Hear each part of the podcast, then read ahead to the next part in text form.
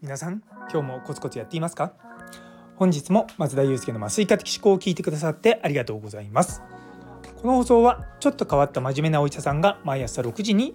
ほんのり前向きになれる発信をしていく番組となっております。本日は理系か文系かは客観か主観かの違いについてお話ししたいと思いますので最後までよろしくお願いいたします。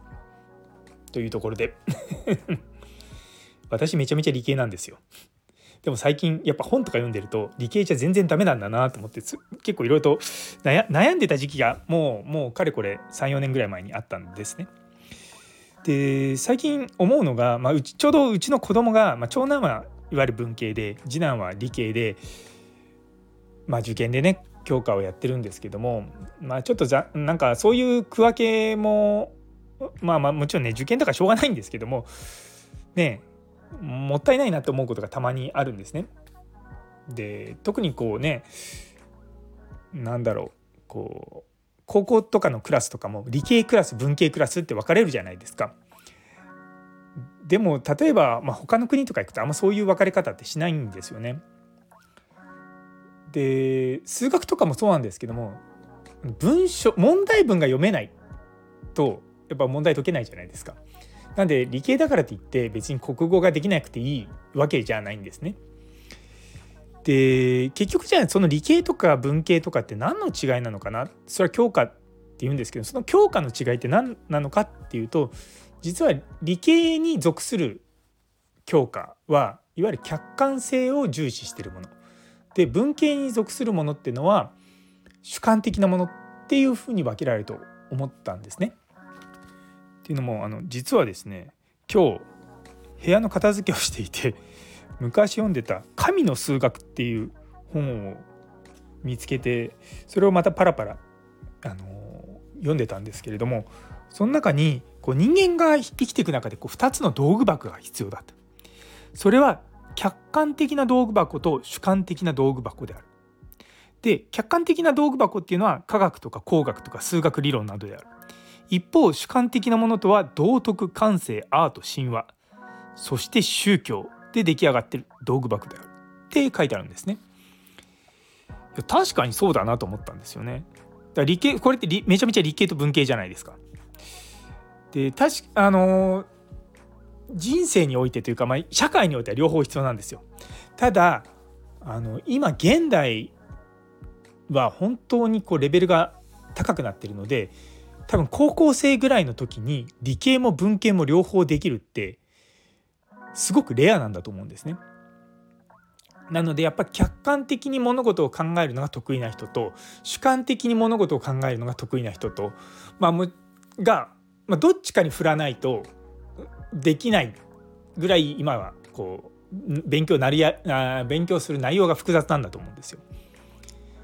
でもちろんねね、東大王とかに出てくるようなああいったちょっと化け物みたいな人たちは両方できるんでしょうけれどもやっぱりこう最初からね両方を目指すのではなく例えば主観的な能力例えば文献能力をこう伸ばしてから客観的に評価するってものを足していく人もいれば逆にこう客観的にできるようなそういった理系的な思考回路をまず伸ばしてから文系的なこう感性みたいなの伸ばしていく、まあ、両方があっていいと思うんですよ。でおそらく両方が同時にブワって伸びるんじゃなくて片方ずつニョキニョキって伸びていくんだと思うんですよね。だからやっぱりこう、まあ、お互いにね最初の、まあ、うちは協力しながらやっていってでただやっぱりこうどんどんどんどん自分がやることが増えてくると自分は僕はやっぱりまあ、論理的に考えるのは得意ではあるんですが最近はちょっとやっぱ感情に訴えることの方が重要だなって思ってきたんですね。で論理的な思考ってもちろん限界があるわけじゃないんですけれども最後人が決めるじゃないですか。あの特に、まあ、まあ例えば何か物を買うとかそういった時にいや論理性だけじゃダメなんだなっていうのを本当に最近身に染みているのでなので私はすごくこう主観的なものっていうのにこうハマってるというか、まあ、そっちの方を今ウエイト締めて勉強してるんですね。でそこにまた具体例がその本にも書いてあって例えばビルを建てるって言った時にそのビルの建て方っていうのはもう客観的なデータとか、まあ、地盤を調査したりとかどういう設計にするかっていうものが必要なんですよ。でもじゃあそこになんでビルを建てなきゃいけないのかっていうところには主観的なものが必要なんですよね。例えばそれがそこにビルが建ってたらみんないろんな人がそこで働いてハッピーになるとか、ね、街の外観がきれいになるとか、ね、そういったことってのも大事なんですよ。どうしても日本の教育ってあの理系と文系に分かれてしまってさらにまあ医学なんてもう理系の塊みたいな論理的なものばっかりみたいなことやってるくせに見てるの患者さん人間ですからね。だから両方が問われる仕事なのであの途中でやっぱりうまくいかない人も出てくるんですよ。あのなのでねやっぱそういったところを考えると、まあ、両方をちゃんとバランスよく勉強していくのも大事なんだけれども、まあ、それがやっぱこう客観性の客観的に見てるのか、まあ、主観的に見てるのかっていう違いっていうのを自分自身でこう今気づいちゃったんですね。気づいちゃったってきっと誰か言ってるとは思うんですけどもでもそう思うとあのその双方が大事だっていうことにもまた気づけるんですよ。でやっぱり得て増えてがあっていいと思いますしあの私の例えば昔10年ぐらい前の学会とかの講演とかってめちゃめちゃもう論理で固めていくんですね。これこれはこういうふうにやってます。なぜならばこういった論文でこういったことをやってるからです。これはこういうふうにやってます。なぜならこういったデータがあります。まあそういった話し方だったんですよ。今それを聞くともうめちゃめちゃ恥ずかしいなと思うと思うんですよね。思うと思うっていうのは、まあ、あの記録が残ってないので、まあ、手元にスライドはあるんですけどもそのスライドを見てるだけだとうん今はこれはしないなって思います。いやモリモリなんですよ 昔の僕のスライド見ると。1時間とか、まあ、30分とかの講演とかでもなんかみっちり話が詰まってんですよね。それは学会とかでみんな聞きたいと思ってやってればそれは聞くんですよ。学びたいっていう意識があるから。でもそれでもやっぱ30分みっちりこう勉強すると疲れちゃうんですよね。で例えば学会とかに関して言うと、まあ、ほとんどの人がそういう講演をするわけですよ。つまり一日中そういったこう、まあ、疲れる講演を聞いてる中で最後とどめにさらに論理的なもの聞くと疲れ果てちゃうんですよね。だからやっぱそこがですね僕今あの来年の12月にやる学会のとこを設計してて思うのがこう詰め込みすぎないってすごく大事だな。でもしもなんかこうまあとはいえプログラムにすごい空きがあったら変じゃないですか。なんでそこのところはこううまく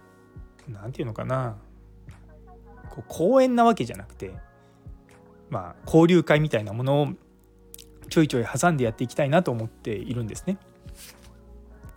でそう思って組み立てていかないともう多分一日勉強して疲れちゃったとかになっちゃうんですよ。で学会ってその今度やるやつも土日なんですね。つまり土曜日一日勉強して今週間やって日曜日一日勉強してってなるとめちゃめちゃ疲れた状態でまた月曜日仕事しなきゃいけないんですよ。ねいやもちろんね勉強したわ楽しかったでいいとは思うんですけどもうんそこら辺の塩梅っていうんですかね考えていかないとうん若い人とか特にこうだんだん学会離れ来なくなっちゃうと思うんですよ。そうでやっぱりこう行って楽しいっていうところにもうちょっとこう注力した方がいいんじゃないかなとは思うんですよね。そうだからそこをまあどう設計するのかっていうのが今ちょっと私が考えてる課題です。とまあね理系と文系のところからちょっと話がずれてきちゃったんですけれどもやっぱりこう客観的に物事考えることも大事だしそれを主観的にどう捉えるかってことを両方大事なんですね。でツイッターとかで炎上するのも結局客観的にこう考えてもその他の人はどう主観的に捉えるかってことまで考えなきゃいけないのが難しいんだろうなとか思いながらやってます。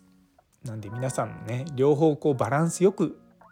うんなかなか難しいけれどもバランスを考えながらやっていくとね、まあ、人生楽しいんじゃないかなと思いました。というところで最後まで聞いてくださってありがとうございます。昨日のリスクは取るべきか取らないべきかっていう放送にいいねをくださったミルクさん、アネソーニ先生、モニさん、マータンさん、ゆいつむさん、さやもさん、佐藤先生、りょうさん、さらにコメントくださった中村先生、キムショさん、もみじさん、どうもありがとうございます。いつもいつもめちゃめちゃ元気をいただいております。引き続きどうぞよろしくお願いいたします。というところで、今日という一日が皆様にとって素敵な一日になりますように。それではまた明日。